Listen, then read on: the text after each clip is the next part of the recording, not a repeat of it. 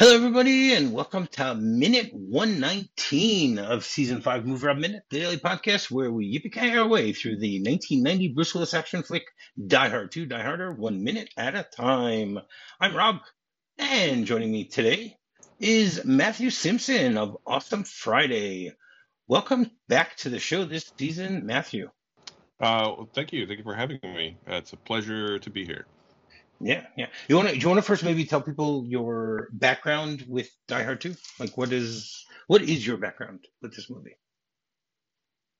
Uh, so my background with Die Hard 2 is that for a long time I didn't think it was a great movie. um, uh, I'm a big fan of Die Hard. I'm a huge fan of Die Hard 3, which is my favorite of the five films. Um, but There, there are five films. I've come to I don't. I only think there's three. Well, but only, only, t- only, only technically, only Right. technically. exactly, it's it's Um, it's a trilogy with another movie that's okay and another terrible uh, movie that I have no idea how I'm going to deal with when I get to. But whatever. I have a few seasons till I get there. Yeah. I mean, my hot take is that Die Hard 4 is a good movie, but a bad Die Hard movie. But it's other like I don't think it fits in the in the franchise, but it's fine. And the fifth one is bad. Right. Um, but no, in Die Hard 2, um, in the last couple years especially, I've had a real like resurgence in my appreciation for the cinematic excesses of Renny Harlin, and uh, I've come to appreciate it quite a bit. Actually, I still don't think it's the best in the franchise, but I I appreciate it for being the kind of like fun, kind of dumb action movie that it is. Okay, that that works. That works. And, and do you do you remember the first time you saw it? Uh, not specifically, but I am 100% sure that, that it was on TV in the mid to late 90s. Um, when I was a kid, we so it's kind of weird in Canada. You can't have we we couldn't get like HBO um, because of broadcast rights. Uh, it, you can't you couldn't receive it in Canada. Um, but we had a 10 foot satellite dish and an American PO box, so we did get HBO. So I'm I'm 99% sure that I watched it on HBO, HBO in about 1996 hmm uh, at home, and uh, I remember thinking like, wow, this is. I think it was probably on. It was either that or it was on TBS. It was, and it was almost certainly a, um, like a marathon of the first, of the first two, like back to back. And me, and remember, I remember distinctly remember thinking just like, oh, this is this is not as good as the first one. I understand that. I understand. I, mean, I personally love this movie, uh, but I think it has to do with the fact that it is one of two movies in in my life that I saw back to back. You know, uh, in the theater. Uh, I saw this on the night before it came out, and then the first showing of the day it came out. Like I had a special. I, I so it came out on July fourth, nineteen ninety. So on July third, uh, I've, Mhm. I've told this story before, but I'll tell it again. You know, so it's been a few weeks since I told the story, so you know maybe maybe people uh, have forgotten it. so on July third, nineteen ninety, um, I got tickets to a special engagement to to go see it, uh, even though it was it was debuting the following day, and I loved it. I it was probably like an eight nine o'clock uh, at night uh, showing, and then I had already made plans the week before that on opening day I would go with a friend of mine at eleven thirty in the morning to go see it. So I was like, what the hell? I enjoyed it, so I went back the following morning and saw it again. So it's one of two movies that I've done that for. The other one was Jurassic Park. So nice. Yeah. So most so recently I did that with. Uh, most recently, I did that with the movie Interstellar, um, which didn't work out because I actually didn't like it the first two times I saw it. But I saw it at like ten o'clock at night on one day, and then at like five in the afternoon the second day. Okay, I mean, if ten years ago is considered recently, then yes, that that, that works. Yeah. Yeah, no, I, Interstellar. Interstellar was a movie that I saw the first uh, on the first showing, also. You know, when it when it came out. So yeah, I I remember that. I remember seeing that. Uh, I I think it's a great movie, but it was it was very very heavy, and I I don't think I would have gone to go see it again in the theater the following morning. You know that, that probably not. I enjoyed it a lot, and I enjoyed it every time I see it. But it's not a movie that I can watch often. There there are better Nolan movies. I mean, I had the same same issue with Oppenheimer. Oppenheimer is I you know is a great movie, but it's just really really heavy, and you you you Yeah. you want something you want something that's going to flow a lot better if you're going to want to keep rewatching it over and over, that type of thing. So, so my my like opening night next day story with Interstellar is that I had made plans to see it. Uh, came out on a Friday. I had made plans to see it on a Saturday with a bunch of friends, and then um, I was messaging this girl on a dating service at the time, and we were like, we went out and had our, our first date. And we're like, let's see dinner at a movie. And which movie do you want to see? Oh, I don't know. We'll decide when we get there. So we went and had dinner at this pizza place right near the main theater in town. And then it was like nine o'clock at night. And she was like, Do you want to see Interstellar? And I'm like, Do you want to see Interstellar? Because I'm seeing it tomorrow, but it's a Nolan film. So if you want to see it, I'll go see it. And she was like, Yeah, let's see Interstellar. So we went and did that. And I really didn't like it. Um, and the second time I liked it a little bit more. I've come to appreciate it in later viewings, but I did I really didn't. The sound mix was weird, but um, and I found it to be a little bit too cold. Um, but the moral it, it turns a good story though because of the that girl that I went out with later became my wife. So oh, okay, uh, so it worked I, out well. It's still a, it's still a win. there you go. and and does that mean that every year on your anniversary you guys didn't watch Interstellar? No, but um, for those of you who are un- unfamiliar with the movie, we did for a long time. We don't do it as much anymore, but occasionally we'll text each other something really sarcastic or dry, and then follow it up with a the traffic light emoji as like a key light to indicate we're joking. uh, I I don't which get the a, reference. Which is a recurring bit from the movie. From what, what movie? Uh, it's a recurring bit in the movie where the from uh, from Interstellar. There's Oh, a from robot. Tars who has like a humor setting. Right. Okay. Um, and it, at, one, at one point he indicates he can turn on a key light on his on his uh, panel if he to indicate he's joking if they don't get the joke. So we do that to each other. Okay. All right. That, that's cool. That, that's a, a nice little tidbit. All right. So minute Yeah. one It's also also very much like Die Hard too. Of course, completely. so minute 119 begins with uh, the finishing of of the uh, of the the full cast credits. We have uh, the the name of Don Harvey and ends with uh, legalese filling the screen. So yesterday we basically ended things. We we you know we we had the the first section of the credits where we had the the names of all the stars and then you know the yesterday's minute till today's minute we drag on uh, the credit for Don Harvey, who we we've talked about numerous times over the course of this entire uh, podcast. Uh, I, I I actually like him as Garber. I think he's a, a I think he plays the character really well. Um, I I don't know if his star was that bright back in 1990 that he really should have you know been uh, listed with the top cast, but uh, hey, why not? Good for him. I mean, yeah, power to him. It must have been one of his earlier roles where he was in the top cast, right? Like, Yeah, yeah, for sure. Yeah. Yeah. And and yeah, then- he's a fun fun presence in the film. yeah, yeah. Fun fun presence until he gets shot. And we don't get to really you have to pay attention to know that he gets shot because he's wearing a mask. You know, so Yeah. He was he was either the first or second guy to get killed on the this on the snowmobile. Uh, my assumption is, is that he's the second one, but you know we, we we'll never know because uh, one of them's him and one of them's uh, John Leguizamo. So I think John Leguizamo is the one who ends up in the the lake, and he's the one who just gets shot uh, sitting on his snowmobile. So, but again, Uh, There's no way of knowing correct. 'cause- I remember. I 'cause they- remember distinctly. no, because even in the script, it in the script only one gets killed there. So only Garber gets killed. So it could have been either. Oh yeah, was, Yeah. that's fair. I was gonna say I, I do remember distinctly watching this film this time. It's something I probably, I honestly probably realized for the first time every time I watch it. But like this movie's kind of like a who's who of like people who are famous now. Oh, for sure. Come on, Yeah. you got Robert Patrick, you got John Leguizamo. Um, uh, one of, Vondie Curtis Hall. yes, that's right. Um, and one one of my my favorites is actually one of the guys who who survives. Uh, or, or he doesn't survive. He survives until until the airplane at the end.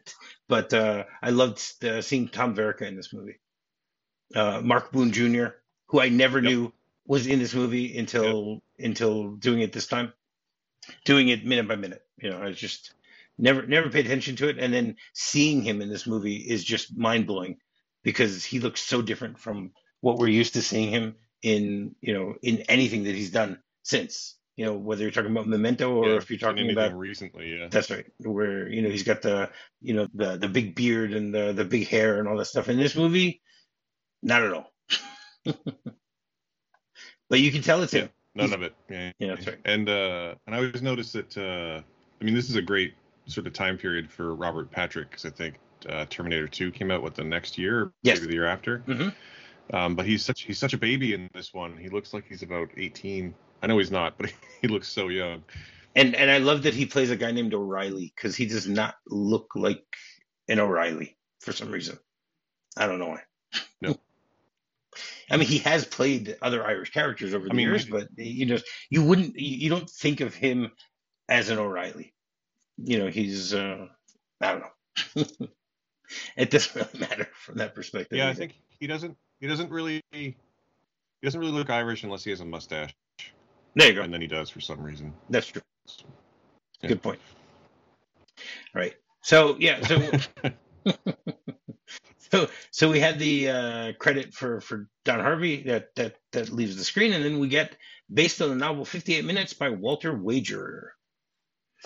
Now, ha- have you ever read the, the the novel this is based on? I have not. no. Okay. I I read it 30, 33 years ago. I I I never got around to reading it for for for this. I was gonna say I actually didn't really realize. I don't know why, because they're all based on novels or, or other stories. But for some reason, I didn't put it in my head. In my head, I always forget that it's even based on anything. Right. Um, Well, you I know that I don't know you, why. you remember what the first one's based on, right? Well, well, actually, we'll get there in a second because uh, that's going to be the next credit afterwards. So Walter Wager was a novelist who was born in 1924 and passed away in 2004. Most famous novel, I guess you could say, because it was made into a Die Hard movie. You know, I, re- I read the read the, the novel 33 years ago, so it's it's it's uh, basic. It's the same basic idea where terrorists take over uh, in, in take take over JFK, and there's a out in you know uh, I think it's either a retired cop or an off-duty cop that needs to save his daughter who's on one of the planes, and her plane is supposed to land in 58 minutes. That's the whole thing. I don't think it has you know the the whole drug lord aspect of it and stuff like that. I, I don't remember that. Anyone out there who has recently read read the novel might might be able to to correct me on that. But uh, yeah, and then the the next credit is basically the author of the original novel that that Die Hard, the first movie was uh, was based on. So it, it, and it says certain original characters by Roderick Thorpe. So I, I I love the way that it says it that way. Now, first of all, it also misspells his name because they add an e here. Because Roderick Thorp is T H O R P. Uh, on all of his uh, books. Um, So you know they, they they sort of got that wrong here. I didn't didn't didn't realize that, but I do know that they they credit him on all the subsequent films as certain original characters by. That's right, And you're right, I do love that phrasing as well. correct. Because it's it's sort of like I don't think I've ever seen it phrased that way before. It's always like original characters or Based or on characters. on exactly, original characters. that's right. You know, and and Yeah, and come on, how cer- many? certain original characters means that like like like these these three specifically, I guess. And it's not even. It, it, that's the thing. Uh, the the the names are different. You know, in in the original book, the, there there's no um, uh, th- there's no John McClane. His name is Joe Leland. Okay, so the only Yeah. the only character that basically carries over into this movie from the first movie that uses the same name is Al Powell. That's it. Which is funny why it says certain Hmm. original characters. You know, because John McClane hasn't. Holly Gennaro, the, his daughter, whose name was Stephanie Gennaro in the in the original book. So that also doesn't. Maybe the name Gennaro. I don't know. And and I mean even even Hans Maybe Hans Hans Gruber wasn't the name of the the bad guy in in the original novel. It was uh, Tony.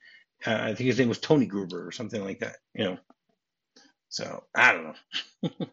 That's so weird. I'm sh- I'm sure there's some Writers Guild like shenanigans going on to make it make it that way. Yeah, whatever. I mean, it doesn't really matter.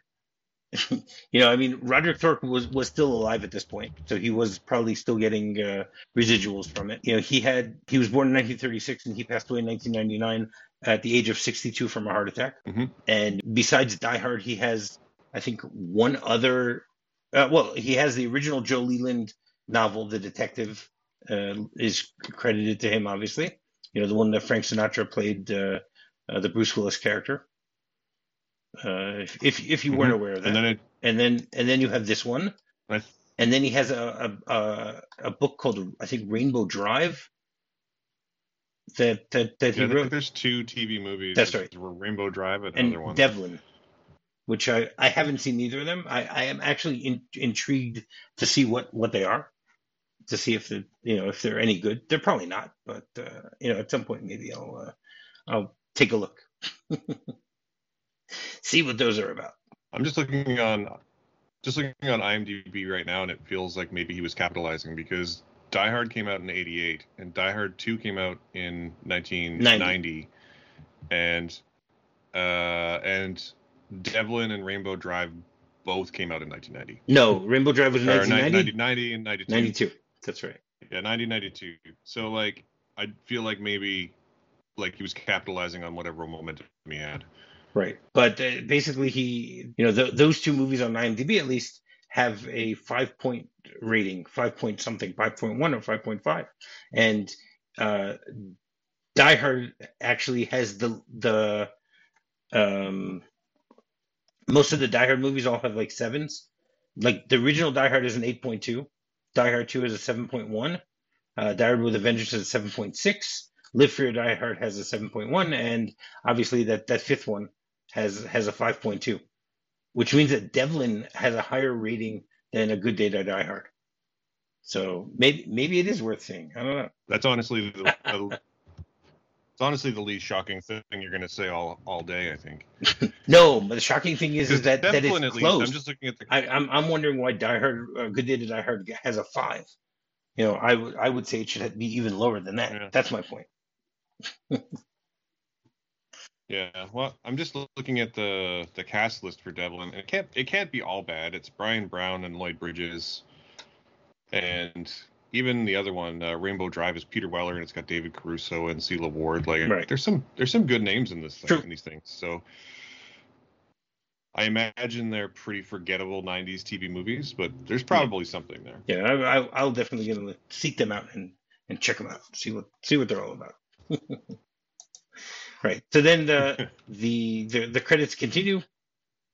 Uh, we're obviously not going to go through every single one of the credits, but uh, you know, first we have the the co-producer uh, Steve Perry, who has uh, on, IMDb 23 producer credits, 21 assistant uh, uh, director credits, and four, 14 production manager credits.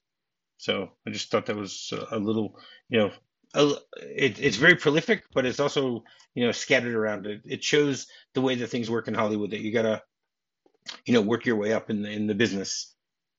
Even even when you're you're you, you gotta hustle. That's right. Even when you're below the line, uh, you know type of stuff. Then then we have uh, two executive producers, Lloyd Levin and Michael Levy. And what I found really interesting is that uh, Lloyd Levin has 30, 35 credits as a producer. Uh, one of them actually being United 93, which is a, a, a favorite of mine. And Michael Levy was only has eight credits as a producer in all of uh, in, in IMDb, but it just goes to show that that, that he really was working the whole time with uh, with with Joel Silver. Because if you look at the movies, he was on this movie. He's a producer. He's an executive producer. He's a Predator 2 Ricochet, mm-hmm. Uh, Ford Fairlane, which is you know the movie that that uh, Renny Harlin was working on at the same time he was doing this. Lara, Lara Croft, The Last Boy Scout, and Demolition Man. So you know he's got some nice uh, stuff there. Make, makes you wonder what happened to him after. Yeah, it's that. actually a bad cross section of movies. That's right. Um, then we, we, actually get to the the highlight of this minute: uh, music by Michael Kamen who I was shocked at the number of credits he has on IMDb.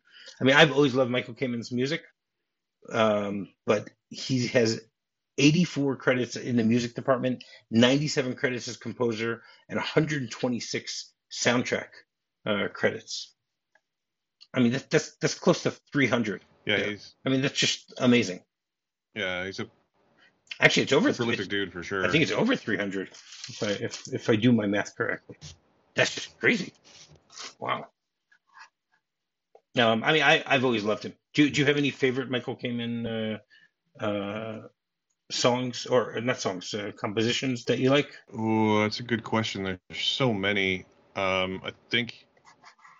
uh, I don't think I was gonna say Band of Brothers, but I don't know that he composed it. I know that he was the, com- the uh, um, conductor on that one, No, Like it- as far as I know, it is his. uh, re- recording. As far as I know, it is his. Yeah, Um, Band of Brothers is one of my favorites. Uh, From the Earth to the Moon is also amazing. Yeah. You know, to go go along with the whole Tom yeah, Hanks. I'm, a, uh, I'm actually a. I'm actually a big fan of um, Event Horizon. okay. uh, which is uh, I don't know that it's a good movie, but if you like Hellraiser and you like space, then you'll enjoy that movie. Um, but it's got some pretty great music as well. Right. I, I love the music he did in the, the Oh. Three Musketeers. You know, the Disney version from 1993. Yeah, Uh, uh, yeah. Robin Hood, Prince of Robin Hood, Thieves. Prince of well. Thieves, a shout out- great one. shout out to, to our good friend, uh, friend of the show, Travis Bow, who's doing a Minute of Thieves. Uh, as as we speak, you can probably go uh, download a good chunk of, of those, so you can check those out. That'd be a good one. Minute of Thieves. You said? Yes. Uh, let's just uh, let him know that I'm going to be subscribing to that show immediately. Well, he he will hear that Uh, when he's listening to do this. So there you go. yeah. So Michael Kamen. Michael Kamen was born in 1948 and passed away in 2003 uh, at the age of 55 uh, out of a heart attack. Which, again, it's just amazing that he has 307 credits in, on IMDb and was able to do so much work. Uh, you know, in such a short short life of just 55 years. So that's just amazing. yeah, incredibly, just incredibly prolific. Yes, very talented. And I think, um, if memory serves, he was the orchestrator and composer behind Metallica's S&M S&M album too, wasn't he? Yeah, he was. Uh, it could be. Where I'm, they I'm not. set all of their all. Yeah, if you haven't listened to it, it's it's great. But uh, S&M is the, the album where Metallica basically sang. It's like a greatest hits album, but with a full symphony orchestra behind them. It's it's actually kind of incredible. Oh wow, very cool. Right. Okay, then uh, the credits continue, and now we, we we get some other things with the costume designer. Her name is uh, Marilyn Vance Straker. You know, she has uh, 67 uh, credits on IMDb as a costume designer, six in the costume department, and 14 as a, as a producer. So again, you know, moving moving up in the world. Mhm. Then the the next credit is something that really jumped out at me. It's the casting. The casting director here is named Jackie Burch, and I mean she has 45 credits as a casting department, 74 as a casting director, and she is actually the sister of the director Rob Cohen. Cohen. Oh, Yeah. that's interesting. Yep. Yeah. Uh, then the, the credits continue, and this is this was an interesting one because it it actually uh you have James Herbert, and he's listed here as both the production manager and the line producer. You know, it's it's rare that you see at this point, you know, someone with a dual, uh, uh, you know, dual occupation at this point. If it's unless it's a written writer and director or or writer and producer or things like that. You know. hmm And and I looked it up, and it was very interesting what a line producer is. It's basically the top producer who's uh, working on the you know the, the the movie at the time, and they are the the reason that they're called a line producer is because you know the whole thing of above the line and below the line, and they're the person who is right on that line of uh, you know of where where they would stand, you know above above the line and and below the line. So you know they're they're they're responsible for human resources and handling any problems that come up during production, and they they manage the scheduling and the budget and any of the day to day physical aspects of the film production. So yeah, they're they're, they're there's, yeah, like there's uh, someone who's going to be very on the very, very busy. guy on set. Yeah. right. They're they're basically the the, the the COO on the on the set. That's more or less what uh, what they do here. hmm Um, then uh, after that, you know, the, the, the credits continue. We we have uh, the first assistant director, assistant director, second assistant director. Uh, then we have the editors. Uh, one of the editors here is Stuart Baird. Are you familiar with the name at all? Yeah, Stuart Baird is a is a great editor with a ton of a, t- a ton of credits, um, and definitely stuff you've heard of. Like he edited Skyfall, he edited Casino Royale, um, the recent Tomb Raider movie I think was his. Uh, what else? Did you know that he directed Um, three movies? Uh, He di- what's it going? Oh yeah, he directed a Star Trek. That's film, right, He? That's right. directed uh, Nemesis. That's right. Yeah, He directed Star Trek Nemesis. which is uh, which is not, unfortunately, not a great No. movie. No, come on, Um, it's it's it's it's an even. Uh, no, sorry, it's an odd. It's wait, one second. Ten. Uh, no, Nemesis. Now I'm now I'm confused. Yeah, Nemesis it's uh, is even. It shouldn't. It shouldn't have been good. or sorry, it should have been good, and it wasn't. Yeah. that that's the one that broke the mold. Yeah, That that's the one that that's switched. although it does switched have to a even very like a very young Tom Hardy. In it. yes, that it does. Yeah, it does have a it does have a very young Tom Hardy in it, but it really it doesn't. It's not a it's not a great movie. I'm just looking at his, his credits right now, and I will say that like I, don't think that U.S. Marshals is a particularly great film either. Um, but I actually really I have a really a real soft spot for Executive Decision. Yes, so those are those are the um, three movies they direct. He's one. Yeah. He's I like. I like. I've always said. he's one for three. I've always said I've, I've loved Executive Decision because spoiler alert, it's it's the the only movie that that uh, you know Steven Seagal gets killed in uh, like 20 minutes into the movie, and you get to like cheer because you don't. oh yeah, he dies like immediately. That's right, because you don't expect him, and he, he actually dies like a hero, which uh, you know, which I guess is also good. Yeah, and I remember that. I remember that being a big deal at the time. Like I remember the movie was really marketed like this. is This is a Kurt Russell and Steven Seagal movie, and they're gonna save the day. And then he just dies immediately. It was an interesting, like bait and switch uh, at the time. Correct. Yeah. Yeah, Baird also he also edited the original '78 Superman movie, which is a longtime personal favorite of mine. So and like uh, I think at least one or two of the Lethal Weapons as well. So he's got a Yeah. pretty deep, Mhm. pretty deep resume. For sure. He's uh, been around for a long time. Yeah. Um, right, and then continuing through through the the above the above the line credits here. So we have associate producer Sus- Suzanne Todd. Now this one really jumped out at me because like I, I I looked her up and she has 37 producer credits. Right, this was actually the first movie that she was a producer on. So then I was curious. Okay, what about the movies that she was on before this? And then the, in in the, the film immediately preceding this one, she was Joel Silver's assistant in Lethal Weapon 2, which to me is just really shocking that she would jump from being Joel Silver's uh, assistant to the next, you know, Silver movie. She's the associate producer. Uh, uh, I don't know if if movies about Hollywood have taught me anything. That's exactly the way you get to be a producer. I'm not saying I'm not saying that it that that it doesn't you know that it doesn't happen. I'm just saying it doesn't make sense. That's what I'm saying. you know, then then after that, and for the rest of this minute, we have on the screen the you know the the, typical legalese that they put on here, saying the events, characters, and businesses depicted in this photoplay are fictitious. Any similarity to actual persons, living or dead, or to actual events, businesses, or places is purely coincidental. This photoplay is not sponsored or approved by any organization, place, or business referred to here, herein.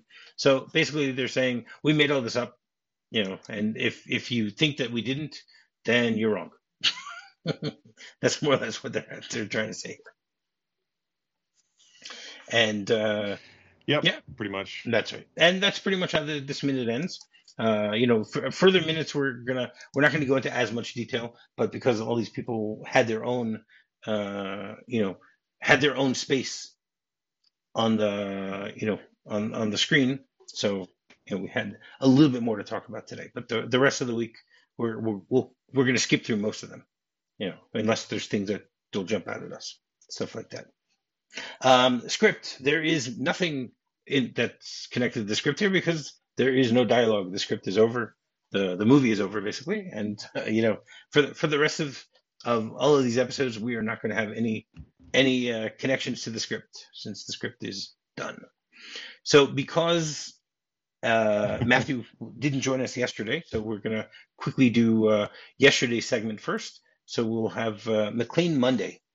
Uh, that's a segment where my guests will give their top five uh, Bruce Willis performances. So, Matthew, why don't you start with your number five and work your way up?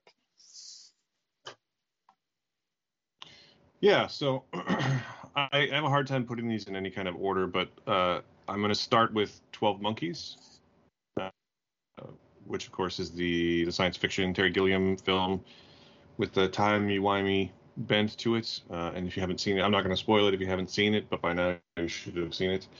Um, I think Willis is really really good in this film. Um, I think he brings a real depth and nuance to the sort of craziness that his character demands. Um, and I don't know what I I'm. This movie's like at least 20 years old, and I don't want to spoil it for anyone, so I don't know what else to okay. say. You, you don't have to go Uh, into too much If you, but detail. if you haven't seen it, you should Yeah. see it because it's amazing. Yeah. Okay, number four. Uh, number four, I'm gonna go with. I'm gonna stick on a similar note here uh, and go with Looper, uh, which is the Rian Johnson film. Uh, also very timey wimey, uh, and featuring Joseph Gordon-Levitt as a very young Bruce Willis, and Bruce Willis is an old Bruce Willis about a man who goes back in time to, um, who's an assassin uh, and there's a there's a time loop, and he's gone back in time to kill a certain person. His younger self is fighting against him, uh, and Willis plays a man who's driven by like rage and grief. And it would be very easy to make that one note, but Willis actually brings again a real sort of depth to that performance, and I've always really enjoyed it. Uh, it also features one of my favorite time travel conversations in any movie, which is when they start talking about time travel. He just says, "I don't want to talk about time travel. it doesn't matter." Uh, and they just hand wave it away. It's it's kind of an incredible moment. All right, number three. Uh, number three, ooh, let's see here. I'm gonna go with a more comedic performance, which is Lucky Number Slevin, which is a movie. It's actually really it's a Josh Hartnett movie, and Willis is in a supporting role as an assassin. Um, it's uh, a little more comedic, a little more sinister, but a lot actually a lot more comedic. Um, the film itself, again, is a real showcase for Josh Hartnett and a few other people. But every moment that Bruce Willis is on screen, he's just electric, and you can't take your eyes off of him. And uh, his his the best one of the best scenes in the movie is the first scene in the movie where Bruce Willis's character tells uh, an extended joke uh, that ends with a very specific punchline, and it's actually I think one of my favorite opening scenes of. You know, I I can remember a lot of opening scenes, but it's definitely up there in terms of like uh, favorite opening scenes. Okay, number two. So this is where it gets a little complicated because I hold my number one and number two in fairly equal esteem. Um, but I'm going to say, and this might be controversial on your show. I'm not really Not sure, at all. but I'm going to say that Die Hard is my number two. Okay, you're I, I I knew that that was what Uh, you where you were going, but uh, that's fine. There are, there are people who don't even have Die Hard on their I list, so so you're okay. That's fair enough. I would I would say I would say that Die Hard as a franchise, at least the first three, uh, would be collectively my number two. But in the first one in particular, uh, partly because he's great in it, and partly because it was such a mold breaking action film at the time, was you know if you go back, the sort of vulnerable hero who gets his ass kicked throughout the movie, that was one of the very first examples of Correct. that, especially within the 80s. Mhm. Um, and he just brings such emotion to the whole role in a way that we hadn't really seen, especially again, especially in the '80s, which was the the decade of you know sweaty, strong men with no emotions. and here's a here's a movie about a guy who basically can't not emote throughout the whole movie. And uh, there's there's a reason that it's a classic. There's a reason why it's the film that made him a huge star. That's right. And uh, it's that's the reason why it's number my number two. Okay, and number one, Uh, and your number one that is tied with your Uh, number two. So, uh, my number one that is tied with the number two is uh, M. Night Shyamalan's The Sixth Sense, uh, in which, again, it's another deeply emotional, deeply nuanced performance that relies on a pretty big twist at the end that recontextualizes his entire character arc uh, and only makes it deeper, as far as I'm concerned. And I I really appreciate. It's hard. To, I find it hard to put into words how good I think he is in this movie, even though, you know, people's reaction to M Night is varied. Um, but I think this is the one that we all agree is great, Yeah. right? And uh, I think the part of the reason it's great, like we all remember Haley Joel Osment, we all uh, remember I See Dead People, but I think the reason the movie really works is how good, how open and empathetic Bruce Willis's character and performance are in the film, mm-hmm. um, and how he creates he creates the space for Haley Joel Osment to be as good as he is at such a young age. I can only imagine what a what an amazing scene partner he must have been for such a young performer in that film. And uh, I I think that's by far his best performance, just on the screen and also just imagining how it must have gone down on set as well. I think it's easily his best performance. Wow. Okay. Very cool. But still tied with. Okay, that's fair. That's completely fair. All right, and because today is Tuesday, we will do uh, the Tuesday segment. Tuesday segment is Disaster Tuesday, where basically what I do is, is because this movie features predominantly two airplane crashes, so I try to find some interesting tidbits about uh, people that we've heard of that unfortunately, uh, you know, passed away due to uh, plane crashes, and I try and find something that is somehow connected to my guest. You know, whether it's geographically or whether it's based on their their uh, uh, you know, favorite films or things like that. So today I actually chose uh, James Horner because uh, I mean I I know that uh, Matthew I know you're you're a big Star Trek fan, and you know James Horner. Star yep. Trek Two would not be the same without James Horner. There's no question about that. So it's actually one of one of my favorite called the the Battle of the Mutara Mutara Nebula. Uh, it's like a 14 minute suite that I can yep. that I can listen to over and over. It just to me, it's just one of the best uh, suites, modern suites that's composed. That is like, you know, I, I love John Williams stuff also, and I'm not trying to say which is better because I can listen to most of John Williams stuff the the same way, all the Star Wars stuff. But uh, listening to that for me, is, I mean, James Horner also did Apollo 13. I can also sit and listen to that one uh, you know, for, for hours upon hours, the, the music from there. Uh, and obviously, uh, when you're talking about Titanic, same thing. So, uh, do you know anything about what happened to James Horner? Do you know how?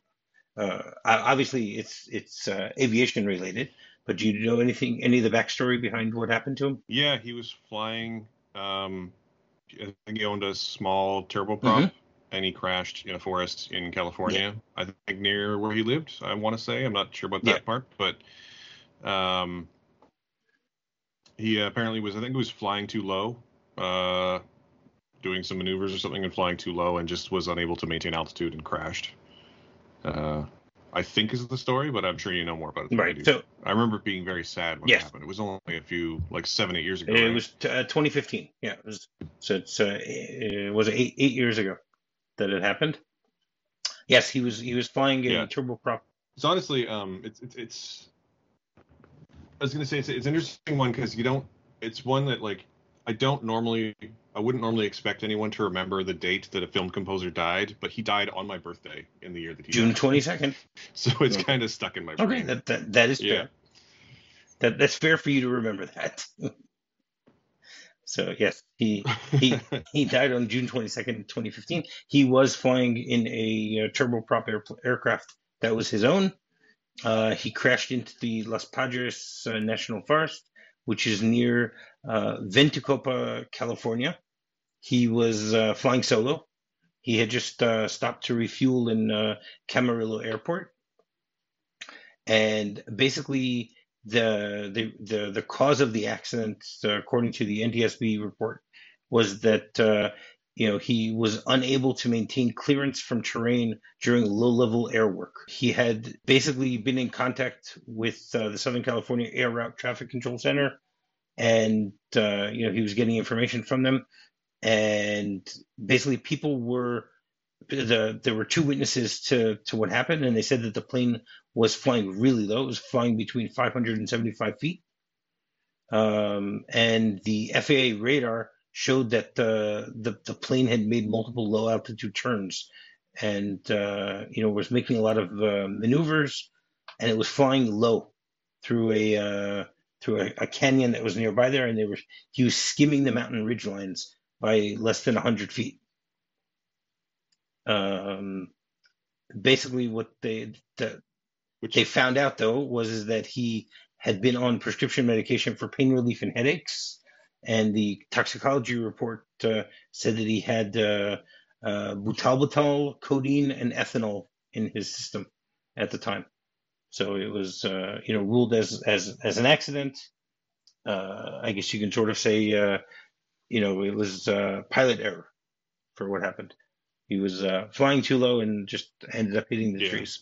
Very sad. Yeah, it's a sad one, and uh, can't imagine what his family must have gone through. Must still be going through, to be totally That's true. honest. Uh, That's right. but uh, it's always a tough one when someone who's in. I mean, he was on pain medication for whatever he was on pain, pain medication for, but it's all. It's also still pretty young and pretty Yes. sudden, right? Mhm. Like it's uh, it's a tough one. That's correct. All right. So Matthew, you want to tell people uh, where they can find uh, Matthew Simpson? Yeah, the uh, the easiest way to find me these days with the ongoing heap death of social media is to just go to my main website, which is stretched.ca. Uh, there you can find links to all of my recent work, including podcast episodes and reviews and, and festival coverage and so on. Um, but if you want to go directly, the Awesome Friday podcast is awesomefriday.ca. And uh, I also write for Exclaim and That Shelf and For Real um, and a few others as well. But again, you can find all those links on stretched.ca. And if you want to go looking for me on social media, I am uh, at SmatthewAF on most of them or at Smatthew on Blue Sky. All right. And finding me is very simple. Just do a quick search for MovieRob Minute. You can find me on Facebook, find me on Twitter, or you can find me on my website, movearoundminute.com. So until tomorrow, yippee Yippee-ki-yay. If you're fond of sand dunes and salty air, quaint little villages here and